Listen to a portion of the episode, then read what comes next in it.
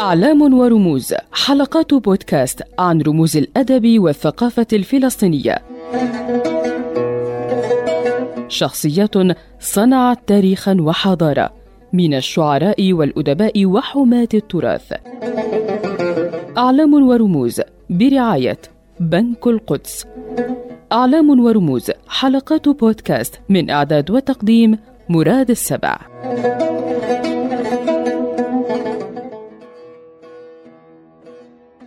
إبراهيم عبد الفتاح طوقان. ولد عام 1905 في مدينة نابلس وهو شاعر فلسطيني وهو الأخ الشقيق لفدوى طوقان الملقبة بشاعرة فلسطين ولأحمد طوقان رئيس وزراء الأردن في بداية سبعينيات القرن العشرين.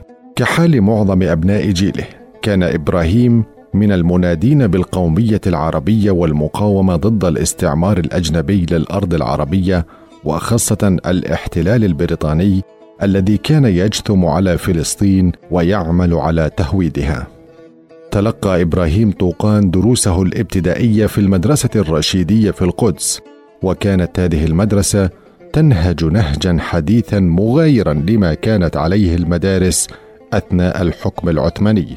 أكمل إبراهيم طوقان دراسته الثانوية في مدرسة المطران في القدس عام 1919 حيث قضى فيها أربعة أعوام وتتلمذ على يد نخل زريق الذي كان له أثر كبير في تعليمه اللغة العربية والشعر القديم بعدها التحق إبراهيم طوقان بالجامعة الأمريكية في بيروت عام 23 ومكث فيها ست سنوات نال فيها شهادة الجامعة في الآداب عام 29 هذا البودكاست برعاية بنك القدس.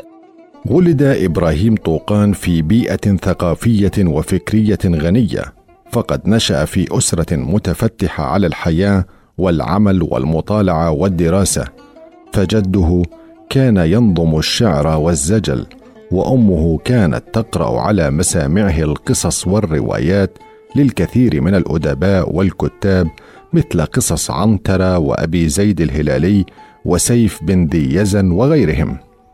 أما والده فقد أعده هو وإخوته للحياة إعدادا يقوم على اللباقة والحكمة ومسايرة الزمن في التطور واكتساب المعرفة.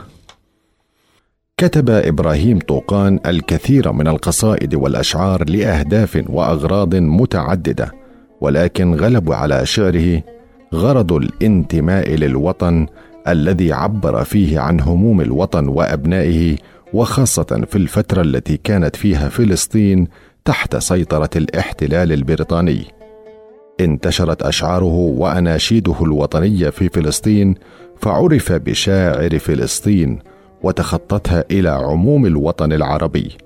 أما الغرض الآخر الذي أبدع فيه فهو غرض الغزل الذي مزج فيه عواطف الحب بعواطف الألم.